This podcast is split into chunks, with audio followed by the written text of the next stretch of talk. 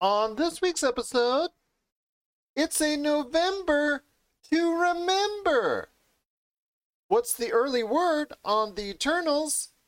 And why Sears will always have a place in our childhood hearts. All this and more as we once again delve into the pop culture cosmos. Welcome to the pop culture cosmos. And we're back with another episode of the Pop Culture Cosmos. This is the Gerald Glassford from Pop Culture Cosmos, Game Source, Inside Sports Fantasy Football, and the Lakers Fast Break. We truly appreciate everyone out there to all of our shows. And if you can, please give us a five star review on Apple Podcasts. Plus, if you can like, share, subscribe, follow, or do anything that you can to support us right here at the Pop Culture Cosmos, Game Source, Inside Sports Fantasy Football, The Lakers Fast Break, Humanican Media, or any one of the number of things that we do, including the fact that we're the number one tabletop RPG streamer on Facebook. And in fact, as we speak, we have a game going on right now that you can watch on Facebook at Pop Culture Cosmos. Plus, we have the latest news and trends in pop culture every single day that we post right there at Pop Culture Cosmos on Facebook. And anything you can do to support us, it is sincerely appreciated.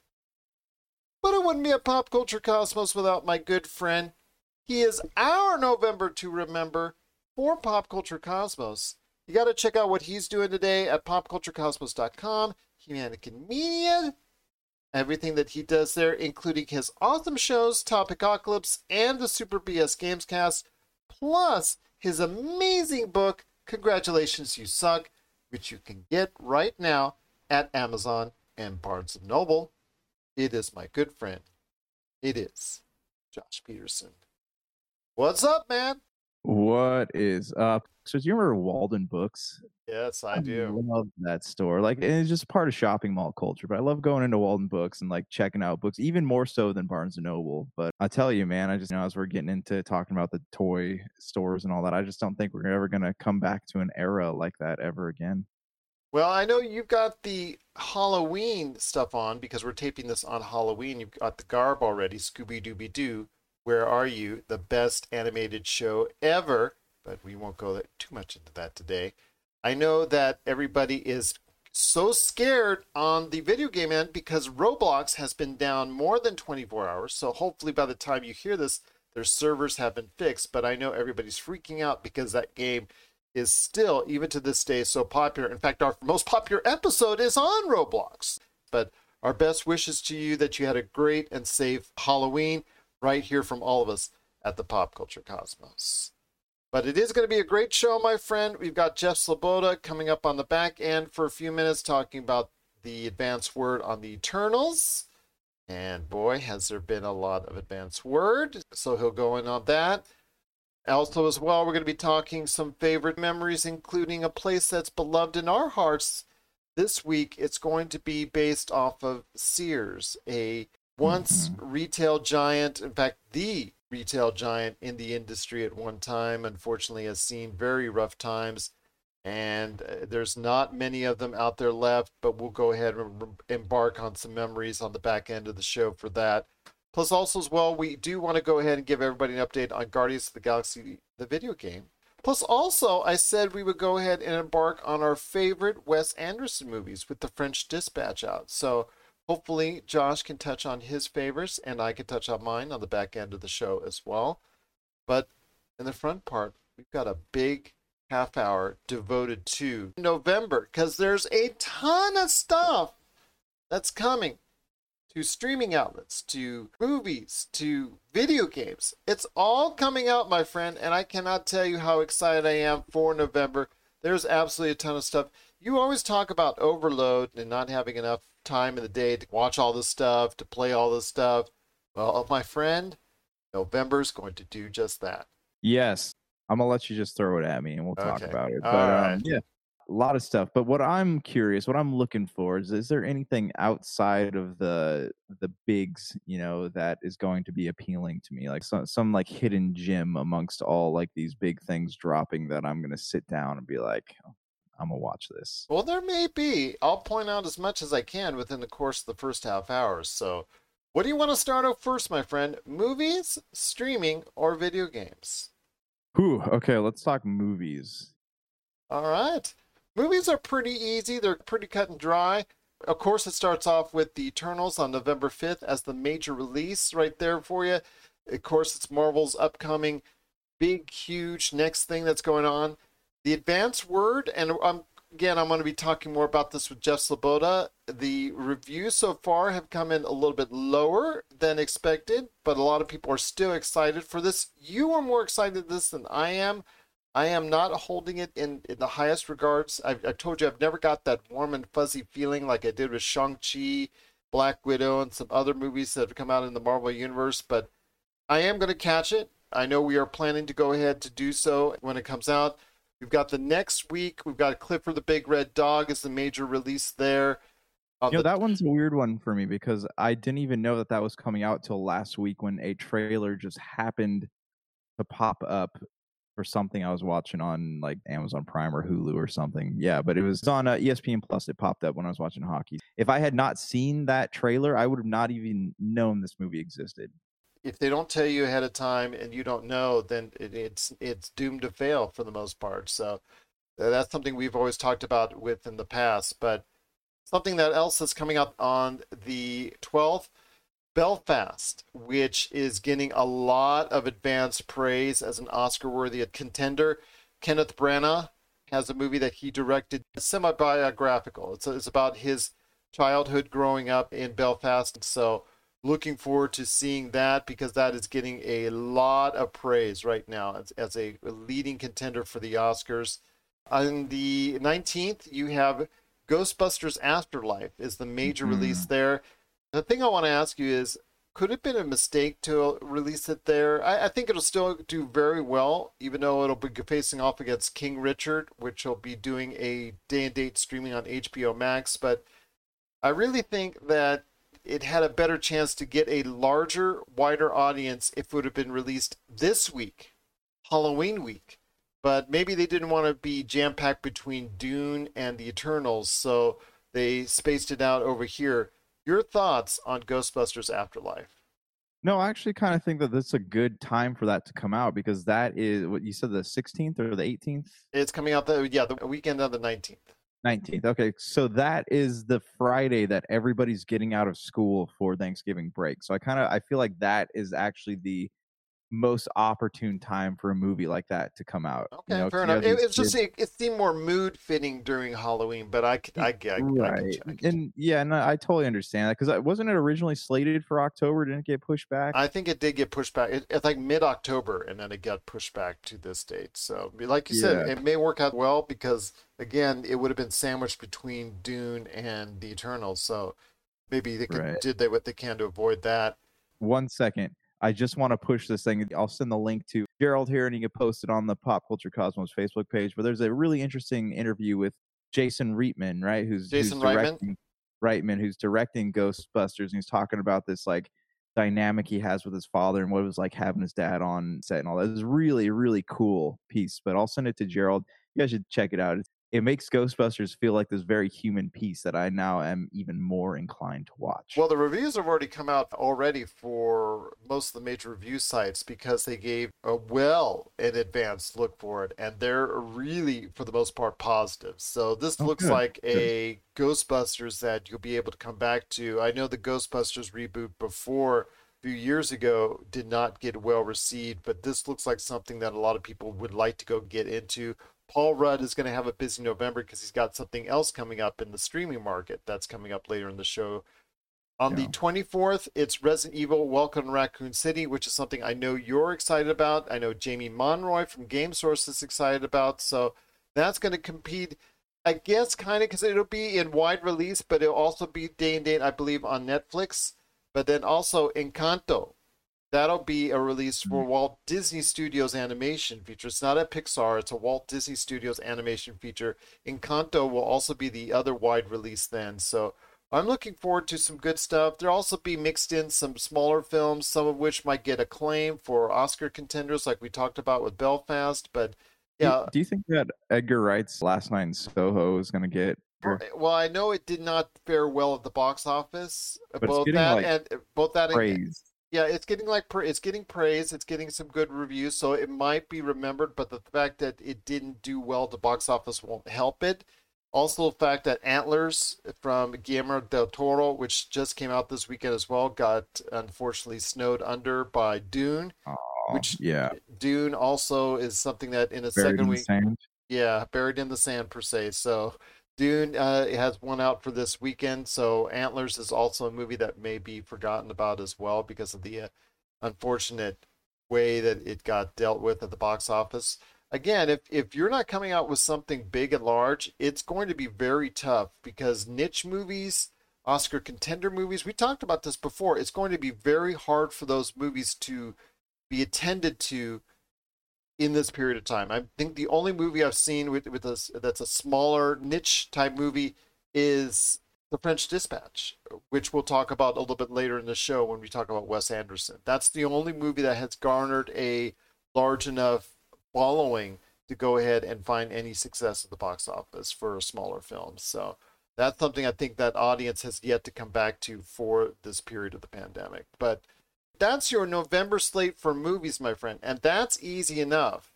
But what about when it comes to video games? And streaming's got a ton of stuff, but we'll do that last, my friend. But video games, you've got the major powerhouses that are coming up, my friend. And wanted to ask you this: when you've got Animal Crossing is coming out with an updated version with all new DLC that's coming out to fit for Switch owners. Yeah, and you actually get that for free if you sign up for the uh, Nintendo, the Nintendo 64 and Sega Genesis expansions, the which- Online. which Jamie Monroy and I really are. I'm on the fence about it. I'm really not in love with it. The update and how much more you're going to have to pay for it, kind of forcing on you if you don't have Mhm. Animal Crossing.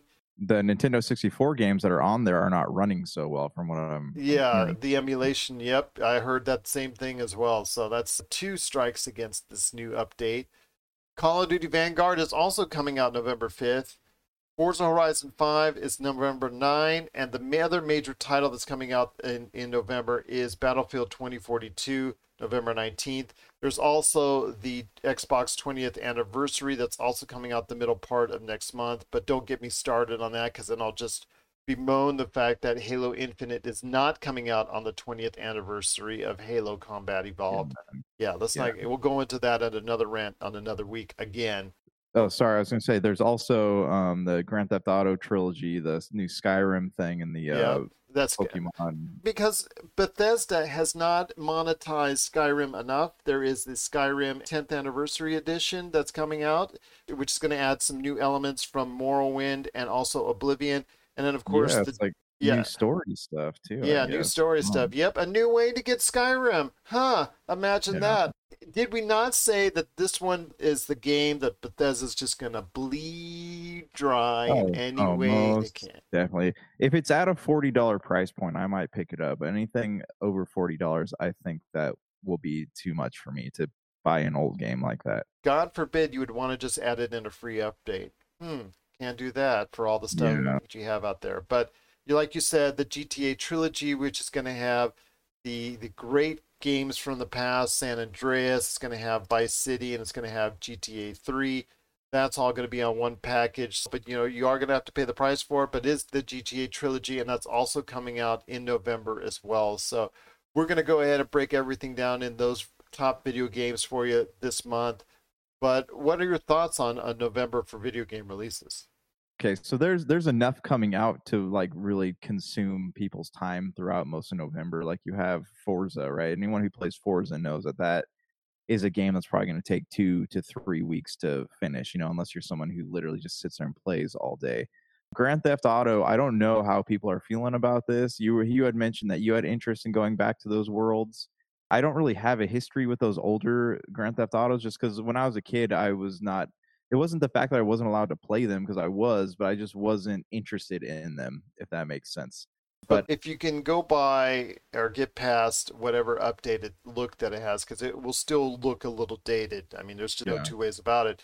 If you can get by that, there are hundreds of hours waiting for you with GTA Trilogy. Yeah. Yeah, and you know, as for the other things, I'm not going to pick up this new Battlefield. I, I don't have time. You know, with Halo, I'll probably play the multiplayer just because I've played it with all the others. But like with Battlefield, I don't have time to sit there and play these massive online multiplayer games. You know, not not that it's an MMO, but you know these these multiplayer only games. Like I love the idea of them, but I don't believe in having to pay sixty dollars to pick something up like that if it had a single player, I'd be more inclined to check it out, but I don't think that this is for me. Outside of that, I think just like Forza and Pokemon are going to be the things that I'm going to be checking out this month because I'm still playing Tales of Arise and I haven't. Uh, it seems like I've barely put a dent in that game. So, you know, I'm kind of like spacing out my gaming time until December gets here, when you know, in which case I'll hopefully have time to go back and play Halo and Guardians of the Galaxy, Far Cry, and all these games I've I've missed over the past couple months. Well, that's the thing. Like you said, it's also November's going to bring Diamond and Pearl. That's mm-hmm. going to be something that I think a lot of people are going to be looking at as well. So that's coming out, I think, on the 19th, if I remember correctly. So that's yeah. a- another thing you want to look out for if you are a Pokemon fan. But if you've already had those type of releases before that they've had on the Switch with the Pokemon, I'm not sure if it's going to go over as well as previous Pokemons that have been on the Switch. No, absolutely not. I mean, because it's got that that chibi style to it, where it's like they're small people instead of the full size like animations you're seeing in Sword and Shield. But for some people, like like myself, like I missed out on that generation because after Game Boy Color, I didn't play any more Pokemon after that. Like I jumped back on when the the Switch, the Let's Go Eevee and uh, you know and Shield came out. So I kind of missed out on that whole era. So I'm kind of excited to go back and play those. But yeah, I, I totally get what you mean for like the older generation who these games are like sort of maybe trying to appeal to. I just don't know if those gamers have time to sit down and play those games anymore. Hey, this is Chad from Ghost Toasters, and you're listening to Pop Culture Cosmos Podcast. Dig on America. Hey guys, this is Jason Dutch with Dig on America podcast, and I'm here with Big Hops. And I'm also here with Mikey Famine. Dig on America here, we explore how American history, policies, and sometimes even our pop culture created the social and political issues facing Americans today. You can check out our website, digonamerica.com. We're on every single audio podcast app there is out there, Pandora, Spotify, etc. Subscribe on YouTube. You can check us out on Twitch, twitch.tv forward slash DOA podcast. Hopefully you'll listen to the show, guys. Dig on America but it is going to be a very solid month. Forza Horizon, that's going to be uh, also available, my friend. Your thoughts on that before we head on to the streaming marketplace? Yeah, I'm going to tell you my thoughts on Forza, and then I want to get your thoughts on something real quick. Oh, um, that's scary. yeah. So for Forza is a game I am looking forward to because I, you know, and I, have said this before on the show. Like I, I love Forza not for like the components, like being able to play online and all that, but I just love it because if you're someone who like works all day and you just want to sit down and play a mindless game, like not that that speaks bad things about Forza, but you can just sit on the couch and play this game and it is the most relaxing thing in the world. So it's going to be a really packed month for video games as always in November, but yes, Animal Crossing New Horizons with the update 2.0 and the DLC that's going to be available through the online system. You got Call of Duty Vanguard, Forza Horizon 5, got Battlefield 2042. You do have Grand Theft Auto, the trilogy, the definitive edition. You've got a lot of great stuff that's coming. Pokemon Brilliant Diamond, Shining Pearl, plus also as well Mobile Suit Gundam Battle Operation Code, Fairy oh, Volume Two. That's also coming out. Nerf so, Legends. Yeah, those are some good stuff. On the note of the Gundam, if you go to Target, you could buy these things called like Gundam Breaker Battlegrounds. I think it has content for the game, mm-hmm. but it also has a code for an exclusive anime for you to check out if you're a fan. But before we move on, can I get your thoughts on something? Okay. So while we're here, I just want to get your thoughts on the Halo footage because I know that you had been weary about Halo because there's no campaign footage released. So, what are your thoughts now after seeing the new trailer and the campaign footage? Well, again, it's Halo. Uh, looks pretty solid. I didn't want the the beast to be doing all the talking. Uh, that was kind of a uh, kind of a letdown. I mean, that part of it, as far as where the beast, rah rah rah, talk back, you humans yeah. are worthless, rah rah rah rah rah rah. Okay, that's great. But I wanted to understand more about the dynamic of it and why humanity is in such a desperate place and desperate way that humanity is, you know, going into the game. That's something I wanted a little bit more advanced word on, but it looks good. Uh, I mean, it looks Halo. Uh, it's something I'll play. Yeah. But after Halo 5, I know a lot of people are pretty down on the series as a whole. So this is going to be more open world, which I'm I think in the is a good direction as opposed to a linear format, but we'll talk about the linear formats later, how they still have a, a definite place in the video game world. But I'm looking forward to what I'm seeing with Halo Infinite, but I'm not overly hyped by it. I'm not overly buzzed by it, if that makes sense. It, it looks Halo. It looks like Halo. Yeah, it does. I mean, and I'm I'm excited for the same reasons you are. Like I love the open world. I'm just the story. To me, Halo has always been about the story. Like the gameplay's just been second to me. So I just hope it has a good story, better than Halo Five, and it kind of like wraps up the past like what six or seven years since Halo Four came out. So Yeah. I don't know. That's just what I'm excited about, and I'm excited to get in there and use the grappling hook. That looks kind of cool. But the series has had declining returns as far as storytelling is concerned, and it's gone down, down, down, down. And the problem Yeah. is you have a base that's very skeptical that it can get repaired. So I'm hoping Halo Infinite, with the year plus delay, hint, hint, that has taken place, let's hope that gets this series right on track. Because if it comes out and it's received poorly or it's received eh, average reviews or whatnot, that to me is an epic fail on the part of Microsoft. Yeah, no, I agree. So it'll be. I mean, I'm sure we'll talk about it more when it comes out. So, yeah, here's hoping it's good. Here's hoping it's good. But that's for December, my friend. That's for December. And you'll get to see a lot more highlights on the Xbox 20 presentation that's coming out in the middle part of this month. And we'll report on it right here at the Pop Culture Cosmos. But what are your thoughts out there on what's going on with the movies for November and also the video games for November? Share us your thoughts. PopCultureCosmos at yahoo.com. Well, coming up right now, my friend, is streaming because we need to go ahead and pay a lot of attention to streaming. Oh my gosh, there's a ton of it. So let's get into it, my friend.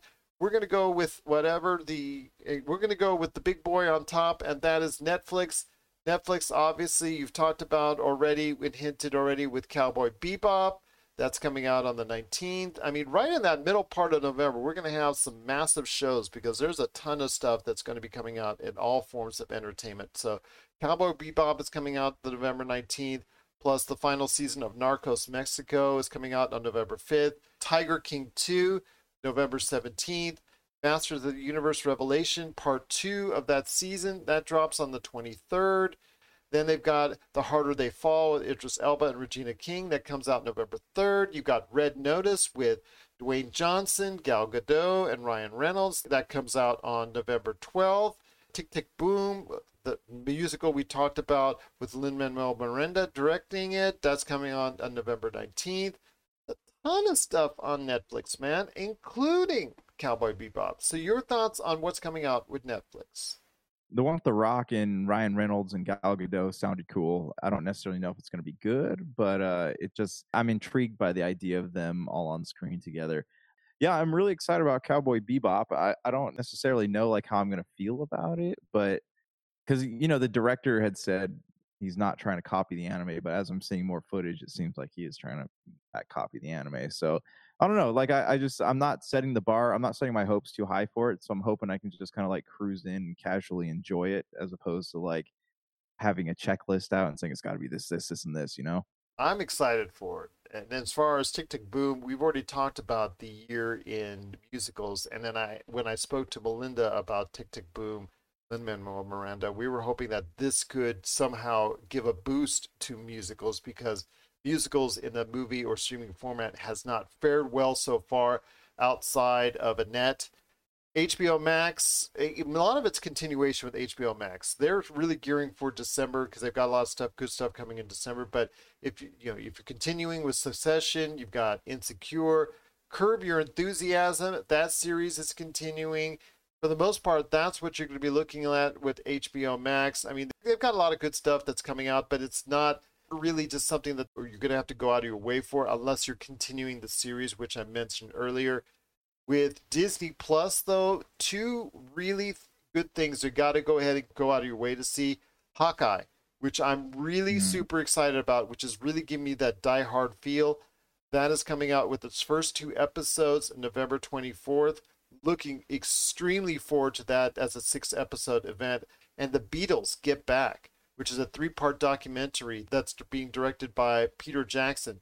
That's from the Beatles Let It Be 1970 album and when they did that outdoor their final performance per se. That's that's touching on a lot of it. So I'm really looking forward to it as a fan of the Beatles. The Beatles Get Back. there there are some things that sound interesting, you know, and I'm sure with like He Man is something I've been wanting to check out, and I haven't had a chance to like sit down. and It's good. that. It's really good. I, I really was surprised. I had low It's- expectations, and Master of the Universe Revelation is really good. I watched the like first two episodes, and like it's not something that I disliked because of the controversy or whatever. It's just something I didn't have time to finish, you know. And like I I have enjoyed what I've watched, but I just haven't had a chance to like sit down and see the series to fruition. So I don't really know as much about it as I'd like to, but. You know, I'm stoked to know that there's a second part coming out because I'd really love to find the time to sit down and watch that series. Also coming out to Disney Plus is Home Sweet Home Alone, which I don't know is going to be good or going to be a train wreck, but there you go. It's kind of I know a lot of people are actually looking forward to it to continue the Home Alone series. Becoming Cousteau is uh, coming to National Geographic, that part of the Disney Plus experience. And then, of course, Jungle Cruise and Shang-Chi will be coming November 12th as part of the Disney Plus Day. They'll also have a lot of announcements and a lot of upcoming looks at a lot of stuff. So we will be going ahead and breaking that down for you as well right here at the Pop Culture Cosmos. I'm telling you, that mid November, that 10 day period of time is going to be really very busy for us right here at the Pop Culture Cosmos. But before we head on out at our look at our November preview for streaming outlets, Apple TV Plus, Foundation, if you're continuing that series, which has been pretty good so far. You've also have Dickinson, that's also coming out on the 5th, that series. Then you have Finch, movie with Tom Hanks that's coming out on November 5th. The Shrink Next Door with Paul Rudd and Will Ferrell, that's coming out on the 12th. Invasion, that series is continuing. Yeah, So I take a look at have actually really wanted to watch that. I've heard mixed reviews about it, but all of them are like all of them at the end. I, of I the heard it's a slow burn. I heard it's a really well, slow burn. That's what I've heard, but all of them at the end of the reviews are like, "I'm gonna watch more just to see what happens." So, you know, maybe it's something that's gonna pick up near the end. But I don't know. Like I've Sam Neill, you know, Aliens, like count me in. You know. Hulu is coming out with the second season of The Great Pig, which is a movie coming out on the 26th, which is reinventing Nicolas Cage yet again. But the thing I wanted to mention for something you said that might be under the radar for streaming outlets, my friend, is coming to Hulu on November 17th, and that is from Marvel, and that is Hit Monkey. This is one of those side series in the Marvel world out there that's you know, kind of niche. Going to be kind of quirky, and that looks like something that might be very interesting to see. Yeah, so this is something I just found out about recently, you know, and I know they've talked about it, but I didn't know that it's actually like done and made. Hit Monkey's animated, isn't it? Yes. You know, just the fact that it's on Hulu and not Disney Plus goes to show that they don't have the faith in it that is going to be required for this show to be successful. But but let's close out the preview for November streaming with Paramount Plus. Mayor of Kingstown. If you have not had enough Jeremy Renner for the month of November, you're going to get a little bit of taste before Hawkeye comes out because he's starring in a movie with Kyle Chandler. Star Trek Discovery has its season four debut right in the middle of November, at November 18th. So that's something, of course, I'm very excited about. Clifford the Big Red Dog. If you didn't catch it in theaters, it will be available on November 10th, day and date with the theaters release. So there's some good stuff there. But the this thing I want to talk about with Paramount Plus and the streaming stuff, of course, Yellowstone, which will come out on November 7th. And the last thing to Paramount Plus is South Park Post COVID which is going to be a special episode specifically for Paramount Plus. So, a lot of great things overall, my friend. The month of November is on overload. Can you handle it all? Yeah, I don't know, man. I, I just like I hardly have time to watch stuff as it is. So I'm hoping I can at least watch a couple things. Well, we'll see what happens there, my friend. But we gave you a preview of what to look forward to in the world of video games, the world of streaming, and the world of movies.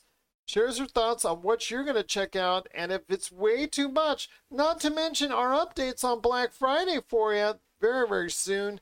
That's going to be spread out throughout the entire month of November with all those deals there. So stay tuned to us right here at the Pop Culture Cosmos. We'll give you updates, but your thoughts on what's upcoming in the month of November. Shares your thoughts. Popculturecosmos at yahoo.com. Well, coming up next, it is Jeff Sloboda from the MCU's Bleeding Edge with some early thoughts on the Eternals. Then after that, Josh and I will return with thoughts on our favorite Wes Anderson movies. We're also going to be talking about Guardians of the Galaxy, the video game, and how well it's performed so far. And then we're going to close out the show with some fond memories of a place that's almost near death in the retail world called Sears. We'll talk about that coming up on the back end of the show. This is the Pop Culture Cosmos. If you want to see the coolest action figure collections out there, the stuff that you played with as a kid, hear from industry insiders that made the toys that really truly defined who we are, and you got to check out season one of Action Figure Adventure. Check out Action Figure Adventure now, exclusively at Big Bad Toy Store. You'll get 10 episodes of awesome action figure fun. I guarantee if you grew up playing toys, you will love Action Figure Adventure. It's the Eternals. It's coming out November 5th. Looking forward to going ahead and seeing what Marvel has in store for us to extend the MCU even more. And who better to talk about the MCU and the Eternals and what this might do or might not do for audiences? Because, again, there's a lot to talk about leading up to this release. You got to go ahead and check out what he's doing today at the MCU's Bleeding Edge. Be a subscriber today on YouTube for the MCU's Bleeding Edge. It is just about all. Great to have you back on the show, my friend. It is the Eternals that's coming out later this week. The advance word is not strong. It's not horrible. Uh, And I was talking with you before the show about how this movie and Chloe Zhao, who has won the Academy Award for Nomadland, she's got a tough task to try and tell a story that I think should have been told at the very beginning of the MCU in regards to the Eternals, the Deviants, the Celestials, all that type of stuff that you're trying to go ahead and stick in now because of where you're going forward with this phase of the Marvel Cinematic Universe. But to try and tell such a big overarching thing, it's a hard task to do. I think it may be leading into it for a lot of people. They just don't get it. They just don't understand it. I don't have the greatest of vibes. I want to go ahead and see it with a, fresh and open look, but it's just really the advanced word and the things I see are just not giving it that ultimatum that I have to go ahead and support this film 100%. Well, I agree with you. As a fan, I want to go in and see it with an open mind as well. And I want to walk away and feel like I enjoyed the film, even if maybe it's not perfect. Kind of how I felt about Shang-Chi. What we've already heard from Rotten Tomatoes, from the critics, from the reviews is very much a either you love it or hate it kind of dynamic, I guess, with the film. It's a very expansive story.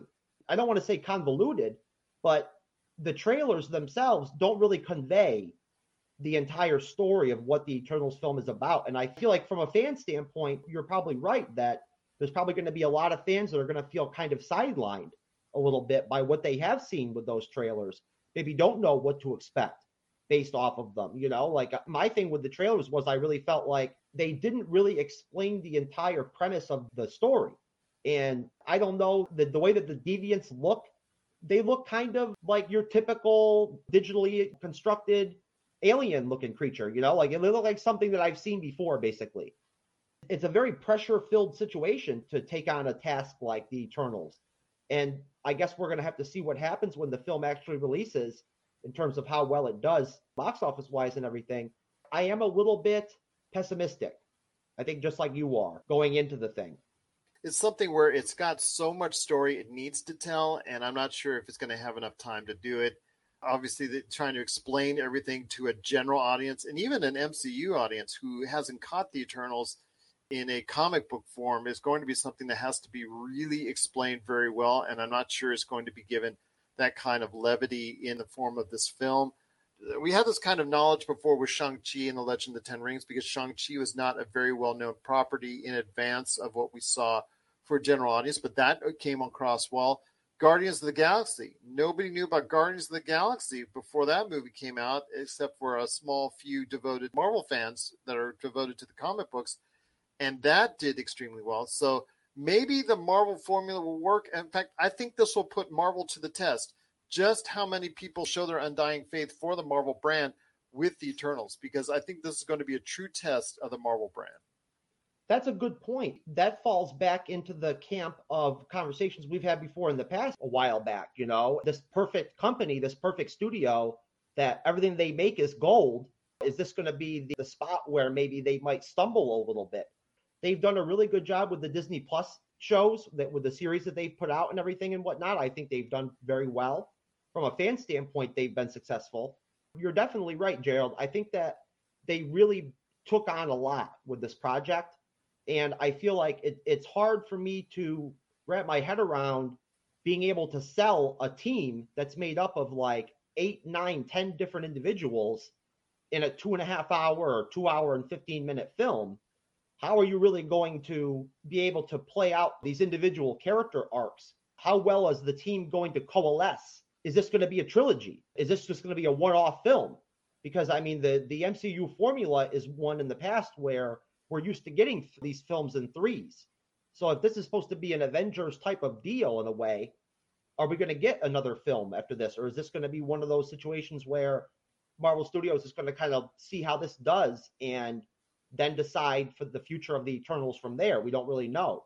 But once again, it's Jeff Sloboda from the MCU's Bleeding Edge. Please catch his show every time out on YouTube you're expecting a lot more appearances by the Eternals in other films, Avengers films, stuff going forward for that, not only uh, for their own stuff. Standalone wise, if the movie does not perform up to expectations, then maybe it'll just be a one off, like you said. Shang-Chi and the Legend of the Ten Rings, that looks like not only is it going to get a spin off as far as Disney Plus is concerned as a series, but you're also going to be able to go ahead and I'm sure at some point in time get a Shang-Chi 2 because that has performed exceedingly well despite the circumstances of the pandemic. Now you have the situation here with the Eternals. If it even gets anywhere close to that, I think it's a win for Marvel because there's a lot of stuff coming up on the plate for November as well after the Eternals that will be coming up with Ghostbusters Afterlife. You've got the Matrix Resurrections. You've got Spider Man also coming up on the back end of this year. So there's a lot to look forward to there that might get in the way of success long term for the Eternals. So if it does anywhere near what Shang-Chi does, I think that's a big win for Marvel. I think that right now, any buildup that you can get with the theaters right now from these other films that you just mentioned is good for other movies that are put out theatrically. That's kind of where I think things are at with the theaters. I mean, every time I go see a movie at this point, I'm lucky if there's maybe three or four people in the theater other than me. So it makes you wonder, uh, kind of, Gerald. I mean, where are we still at at this point, box office wise? What can we even kind of expect from the Eternals from a financial standpoint? I mean, are, are we still going to be struggling a little bit with people not, you know, still being hesitant to go see movies in the theater? I want to think that they honestly placed the Eternals release wise from a scheduling standpoint. I think that they purposely put it in front of Spider-Man 3. I really do. I think that they anticipate that there could be blowback with this film, with the Eternals, where it could literally fizzle out and it could be a bomb. And at that point, maybe they set it up to, to go in front of Spider-Man 3 because you know we know what we're going to expect from Spider-Man 3. It's going to be this director already said it's going to be like an Avengers Endgame type film essentially. Now whether or not it turns out really like that, we'll see. I know the code word there is Spider-Man Endgame, and they've talked about how this will change the character of Spider-Man going forward, or at least the way Tom Holland plays it going forward. And in fact, this might change the scope of Spider-Man movies going forward as well, and how he's portrayed in upcoming films. But we'll see what happens. But I'm very curious to see. Um, I am going to give the movie a chance, give the movie a shot, and see where we're at with it. And I'm hoping everyone else out there will as well, and have faith in the Marvel product going forward. But my friend, it's been great talking to you, but before we head on out, we need to go ahead and get a big shot from you as far as what's going on with the MCU's Bleeding Edge and where can they check it out? Our podcast is on basically every directory out there where the MCU's Bleeding Edge. It, it spells as simple as it sounds. You can always check out our content on YouTube and subscribe to us on there. And basically, we are a live stream outfit that covers MCU content for the most part live every Wednesday evening around 9:05 p.m. Eastern, 6:05 p.m. Pacific. We do our regular show, and we cover the MCU pretty much strictly.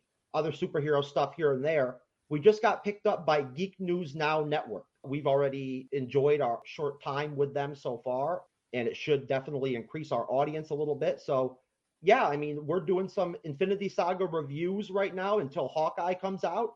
And once Hawkeye comes out, we'll be doing Hawkeye episode by episode, week by week. So if you like MCU content, then the MCU's Bleeding Edge is a good spot to find it. Once again, it's Jeff Sloboda from the MCU's Bleeding Edge. Please check out his show wherever you get your podcasts, and of course, subscribe today on YouTube. Well, Jeff, I am looking forward to the Eternals. I'm going to hopefully give this a good shot, and we'll see what happens there. I'm wishing you all the enjoyment in the world, continued success with your show, and we're we root that the Eternals will be something that we can go ahead and say is going to be a good part of the MCU. I'm hoping it'll be a good part of the Marvel Cinematic Universe. I'm hoping. I'm hoping. I want to believe it's that at the end of the day, we're both going to walk away from the theater happy. It might not be perfect the, the, what we end up with here with the Eternals, but I think we're going to walk away at least in having an enjoyable experience. I agree as well. Once again, it's Jeff Sloboda from the MCU's Bleeding Edge. Please catch his show wherever you get your podcasts. And of course, subscribe today on YouTube. Jeff, it's been great having you on talking the Eternals. Looking forward to bringing you back on talking future MCU stuff right here at the Pop Culture Cosmos. If you're in the Las Vegas and Henderson areas and are looking to buy, sell, or trade the best in classic or current video games and pop culture collectibles, there's no better place to go than Retro City Games. From Xbox to PlayStation, Nintendo to Atari, the great crew at Retro City Games provides the best place to go for all your gaming options. Stop by their two awesome locations in Henderson and also the Las Vegas Strip, or follow Retro City Games on Facebook and Instagram for all the latest deals and new items. Without a doubt, there's no better place to go for your gaming needs than your friends at Retro City Games. And we're back with the show. It's Pop Culture Cosmos. It's my good friend, Mr. Josh Peterson, and me, Gerald Glassford, wearing my Oswald Rabbit ears here from Epic Mickey in honor of Halloween. So before we head on out, my friend, The French Dispatch is one of those rare movies in this day and age in the middle of the pandemic for the movie theaters that has actually performed well per theater. There's a special group of individuals out there that love Wes Anderson's movies and looking forward to catching The French Dispatch whenever I can.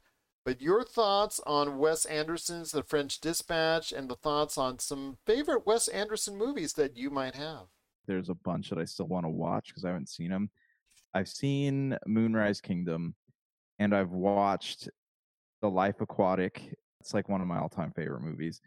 And The Fantastic Mr. Fox. And that one was a little weird, but it was good, I guess, if that makes sense. I love They're Dogs all well. weird. They're all, weird. They're all weird, yeah, but they're all Wes like all Anderson have- has a weird view of things. Yeah. you know, I've, I I still want to watch Royal Tenenbaums. Very good movie. Excellent. yeah, that's what I've that's what I've heard. And uh, what's that one? Isle of Dogs is one I still like. Excellent movie. like to see. Yes. You just took my top two out of my mouth. From what I've seen so far, like I agree. I think he's got a, a style of his own.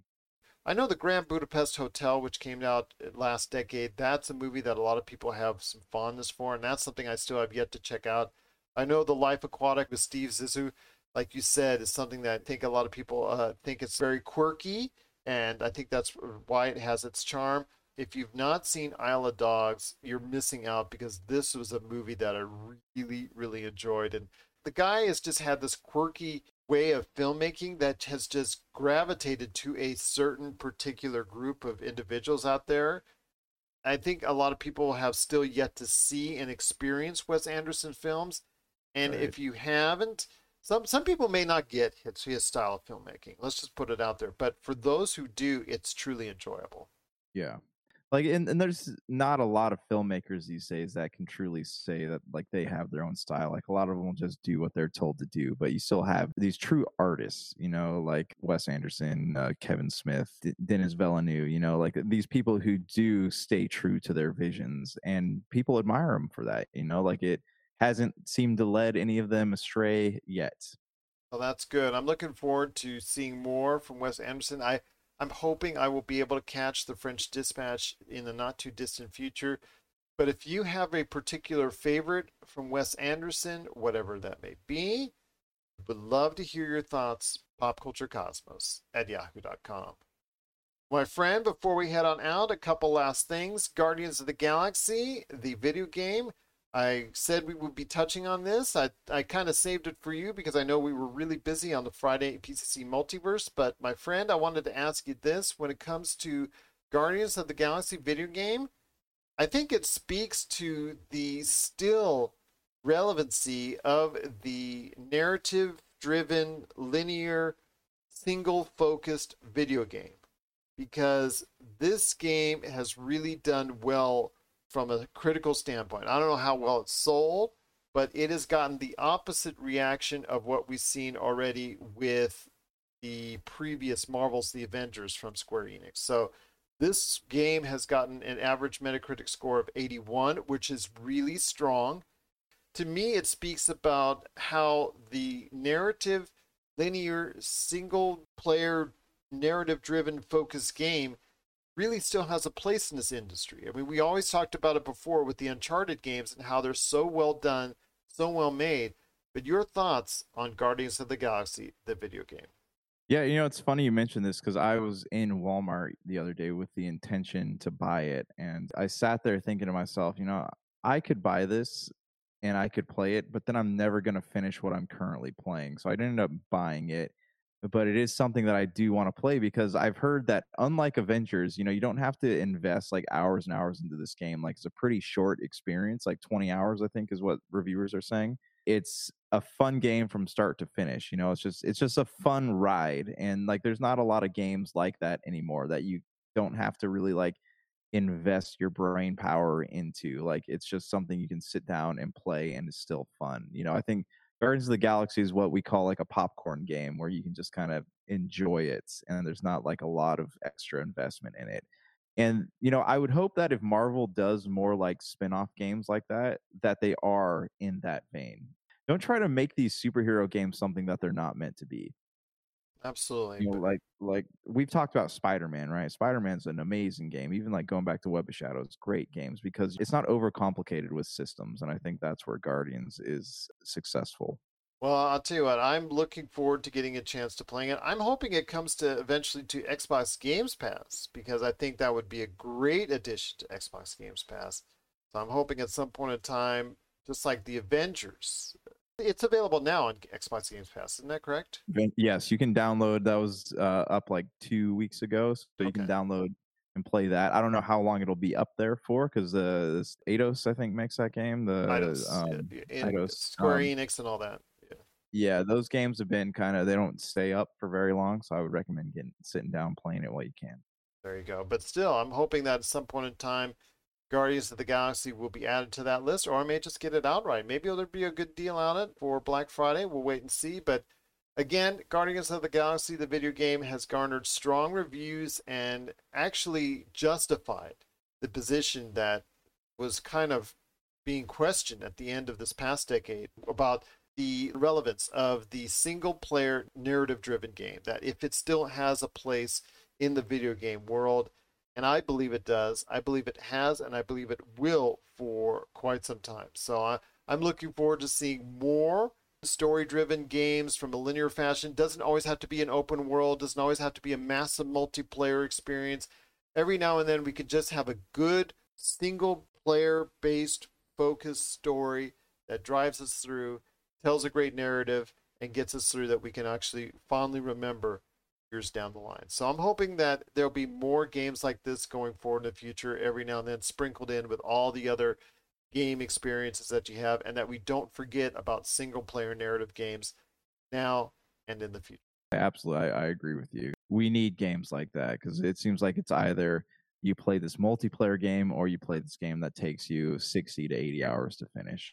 I was very skeptical on it, and now uh, again seeing all the reactions to it, seeing the great reviews for it, seeing the fact that a lot of people are enjoying it, that there is still room in the video game world for a single player narrative driven game. What are your thoughts out there on Guardians of the Galaxy, the video game? Please share us your thoughts. Popculturecosmos at yahoo.com. Well, I want to thank so much Jeff Sloboda from the MCU's Bleeding Edge for joining us on today's program. Appreciate him stopping by, talking the Eternals, which we will talk much more about On our Friday show, the PC Multiverse, again, we've got the latest news and trends of pop culture happening right there on Facebook at Pop Culture Cosmos. Plus, we are Facebook's number one tabletop RPG streamer. And I wanted to let you know that a new audio channel that's now available for you to listen to and that is RPG Adventures with the Pop Culture Cosmos. That audio channel is now available wherever you get your podcast. So check that out. We'll be having some of our audio adventures from the RPG streams that we do coming there, plus also great conversations with our roundtable of DMs and GMs. That's again RPG Adventures with the Pop Culture Cosmos. Check it out wherever you get your podcasts. All right, my friends. So before we head on out, for me, it's more video game than toy memory when I talk of Sears. Sears is a once retail giant that was actually larger than any other retail giant that was out there for decades.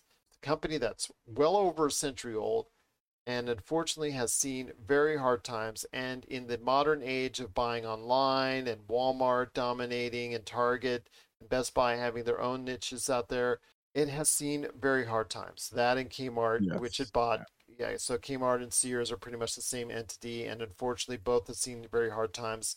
Sears, for me, I have some great memories as far as in Torrance, California, going checking out downstairs where all the video games were at. They had an entire video video game section. They had an arcade. They had a snack bar. It was it was great. It's uh, just a place where you could hang out for hours on end, and you didn't have to worry about going upstairs where mom has picked out some of the clearance clothes for you, like my mom did which you won't talk too much about some of the choices. Yeah, Buster Brown, but they really had some good stuff there. They had you know the Atari stuff, but they also had their own brand of Atari. It was so funny because they had their own brand of Atari. They had their own brand of a television. You could check out all the with the latest video game systems there. Your thoughts on Sears? So you know it's it's weird you bring that up because like I actually have two different sets of memories on Sears. Like one I remember so uh, when I grew up at the Westminster Mall in Westminster, California, they had like Sears and J.C. Penney's. Like this mall was huge at this point, right? And all the department stores were still there. Everything was active still. Sears was where you could go, like the moms could go upstairs and look at like the clothing racks and all that and the baby stuff. And then you can go downstairs and you can look at like there's tools and yard equipment and weightlifting stuff. Like it's literally like the everyman store, right? You, you could buy anything from here the video game section at Westminster was upstairs and it was in the far corner of the store and it was right kind of where security could keep an eye on it. This was before they transitioned it all downstairs, but I remember it being in the corner, this one booth, like it's so out of place. And you know, you had like women's clothing to the left and like children's clothing to the right, but you had this corner booth here and like in these glass cabinets, you would have your like Sega Saturn games, your Genesis games, your PlayStation games, your Nintendo 64 games, and they had the glass cabinets, kind of like what they have in GameStop now, that have things inside of them, like controllers and all that stuff. So everything was locked behind something. You cannot just like walk up and grab something.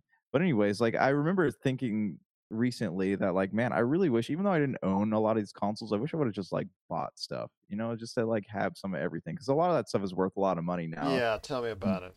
yeah and back then you could buy it for like 40 bucks. But anyways like i remember in this point though like this was before gamestop and everything was in the mall they had a kb toys that kind of had the same setup in the back but you talk to the guy at the counter and he didn't the, the, the people working the counters here is always a male and he never really had any idea about what any of this stuff was. Like he was just there as a job. He didn't really watch or play video games or really know too much about what he was selling. He just was there to sell it. So it was not it was a very impersonable experience. Later on they took that part and they moved it downstairs because there were more consoles out you know they had like the xbox and playstation was still making stuff for the playstation 1 and, and 2 at the same time so they had expanded this whole thing to like aisles of glass cases. And it was at that point I remember they had like clearance games. You had just like a butt ton of accessories and Wii stuff and like all this. Like this was at the tail end of it all. And was over down to the TV so you can see what these consoles look like on the TVs. And they actually had people there that knew about video games. And that was fun because they would always be like, oh, hey, remember last time you were in here looking for this? Like, we got a copy of it in. Like, I will never forget, you know, I was sitting there playing Legend of Legaia and he like recommended uh, Xenogears to me. And then, but he's like, oh, we don't have any copies of Xenogears right now. But then when I went in a few weeks later, he was like, "Oh, hey, we have Xenogears here. I like I put a copy behind the stands for you, so just in case you came back in to grab it." So that was really cool. But I love Sears, man. Like I love that experience of being a kid and playing video games and going down looking at video games while my parents are upstairs looking at other things. Like that was cool to me because you were able to kind of at least in the second era of Sears I'm talking about, like you're able to interact with these games. You know, they're all locked behind cases, but they always had things that other stores were sold out of. Like GameStop would be sold out of a game, Electronics Boutique would be sold out of a game, and Sears would always have it. So Sears was always like my go-to. Though it was a little bit pricier, you know, in its later days, it was still I don't know, there's still something magical about it, you know, just like having aisles and aisles of games as opposed to just having games filled out on all the walls. It's just a different experience. That's for sure. But it was something that uh, back in the day in the late 70s, early 80s, and mid 80s, for like you said, the systems started to come out and they had their own versions of the Atari systems, and they had a lot of great variations. They did have the Intellivisions, they did have the ColecoVisions. They made sure they had a great base and a great selection of stuff that you could try out and play. And again, it was really cool to be down there. They had the little arcades there. Yeah, it was just to me an experience that I had at my local that, that I was going to as a kid, and I would always really just enjoy every time that I went there. Again, while my mom perused the clearance market, but but I'm telling you right now, I'm so excited to go ahead and talk about this every single time out that we do because it brings back such great memories. But Sears, there's what less than 50 stores left, I think, nationwide here in the United States, and I think that's very sad. I know that I went to one in New Mexico. I think was the last time I went to one, and there was not much of it left. You go inside, and there's there's not much left of anything, and I really, really am very sad to see what happened to Sears as an entity. They just didn't change with the times. And it's something that I used to work for awards. Same thing. You don't change with the times. You don't continually reinvent yourself, continually modernize yourself. You're going to get left behind in the retail industry. And I experienced that firsthand. And I know people that love Sears has as well. Do you think that maybe it's because they were popping up in like every new mall that was being built and they kind of overextended themselves too? not only did they do that, but the fact is the mall. I mean, again, you could correlate with what went on with Sears with the mall experience, and for the most part, the mall experience in many locations has died out or become a dying entity because people have found it's so much easier to buy online or to experience things at a Walmart or just a couple stores. They've had no need to go to the malls. And with that experience is the fact that you know, Sears was so tied in so many ways to the mall experience, and they lived and died off of it. They once thrived, now they're dying. Yeah, and that's you know again those, those are eras we'll never get back to unfortunately, but you know I, I do have fond memories. I think that with like Sears, they're just they had their hands in too many cookie jars. You know, they had electronics and yard stuff and all that. So I mean, even in Sears's like final years, I always loved going in there because you know they had really cool like Christmas decorations and Halloween decorations, and they put up a fight to the very end. It's just unfortunate that ended up being the end of them. You know, they didn't really transition very well into this online retail space, and I think that might have been the nail in the coffin for them. What are your thoughts up there on Sears? Do you have some great memories of that long, well thought of retail outlet that unfortunately has seen better days and probably will not be something that we can show our grandkids in 10, 20 years because it will probably be gone by the end of this decade. And if it stays alive, it's going to be in some different form altogether, I would imagine. But we have some great thoughts on Sears. So if you have some great memories of Sears as well, please let us know popculturecosmos at yahoo.com. Well, my friend, it's been a great episode. Cannot thank you enough as always. Any last thoughts on the way out? No, I mean, there's a lot coming around the corner here, so I think that the next couple months will definitely be pretty busy. But I think we covered everything. I just, you know, I'm, I'm trying to think of like, there's a lot more like boy memories that I'd like to get to in the coming weeks, but I'm saving the bigs for last. You know. Fair enough. Fair enough indeed. So for Josh Peterson, this is Gerald Glassford. It's another beautiful day in paradise right here in the Pop Culture Cosmos. We thank you for listening. And here's hoping you have yourself Agree.